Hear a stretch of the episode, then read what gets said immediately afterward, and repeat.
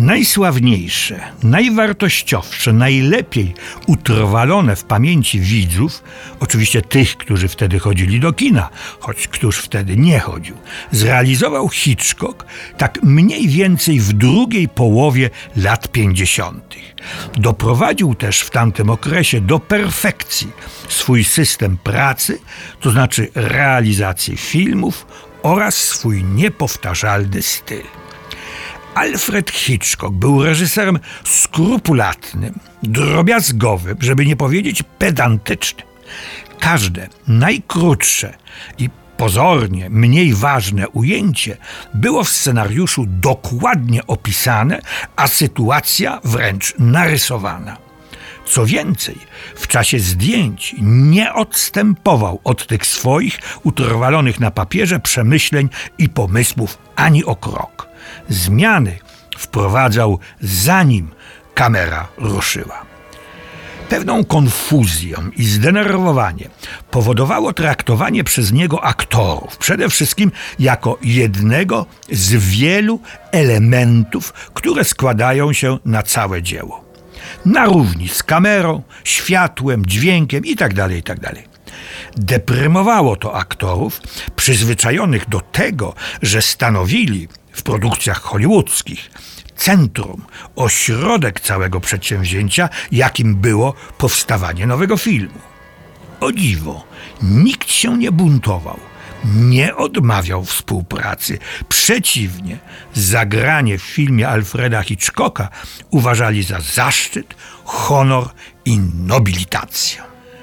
A grały u mistrza suspensu takie sławy jak Laurence Olivier, Marlena Dietrich, Cary Grant, Ingrid Bergman, Gregory Peck, James Stewart, Montgomery Clift, Grace Kelly, Henry Fonda, Kim Nowak, Anthony Perkins, Paul Newman i wielu, wielu innych. Niektórzy pojawiali się w jego filmach nie jeden raz. Do historii kina przeszła jego umiejętność manipulowania myślami i uczuciami widzów. Mało było twórców filmowych, którzy w tak sugestywny i bezbłędny sposób potrafili sterować publicznością.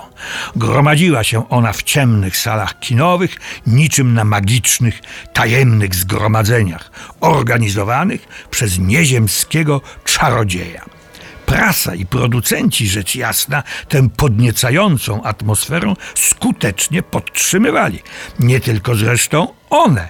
Prym wiódł w tym sam mistrz, czyli Alfred Hitchcock. Z Guinnessa Księgi Filmu można się dowiedzieć, że Hitchcock, który był nie tylko reżyserem, ale i producentem sławnej psychozy, polecił umieścić w każdej umowie z dystrybutorami punkt, że nikt nie będzie wpuszczany do kina po rozpoczęciu seansu. Ten chwyt reklamowy stał się później obowiązującą zasadą.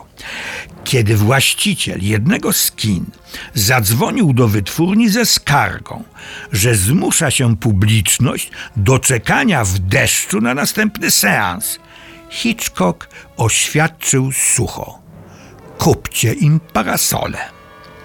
Skoro jesteśmy przy tym arcydziele Hitchcocka, dodam jeszcze, że Hitchcock domagał się, żeby w filmie Psychoza muzyka, o, co oczywiste, pogłębiała atmosferę zagrożenia. Kompozytor Bernard Herrmann wykonał jego polecenie, komponując, jak to określił, czarno-biały dźwięk do czarno-białego filmu o czarno-białej historii. Psychoza jest pierwszym filmem, któremu towarzyszyła muzyka wykonywana wyłącznie na instrumentach smyczkowych. I, jak pisano, to właśnie przejmujące tony skrzypiec sprawiły, iż wielu widzów do dziś uważa psychozę za najbardziej przerażający film, jaki widzieli w swoim życiu. Natomiast cenzura zażądała od Hitchcocka, by usunął trwający ułamek sekundy fragment z nagą Janet Lee w znanej scenie pod prysznicem. Przypomnę, film powstał w 1960 roku.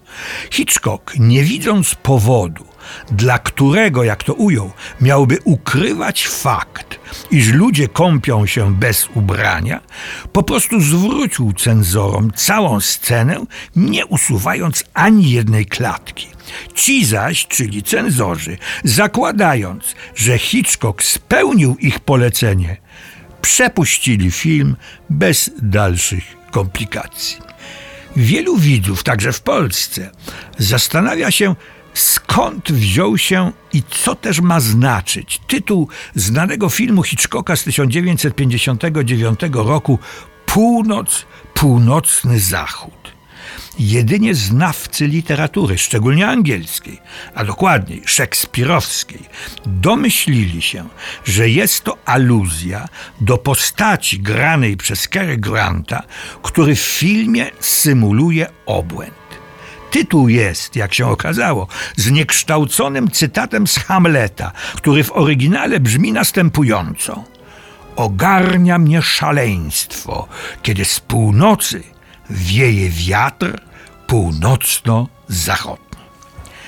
Alfred Hitchcock był nie tylko jednym z najwybitniejszych twórców filmowych, ale też jedną z najbarwniejszych indywidualności zarówno angielskiej, jak i amerykańskiej fabryki snów.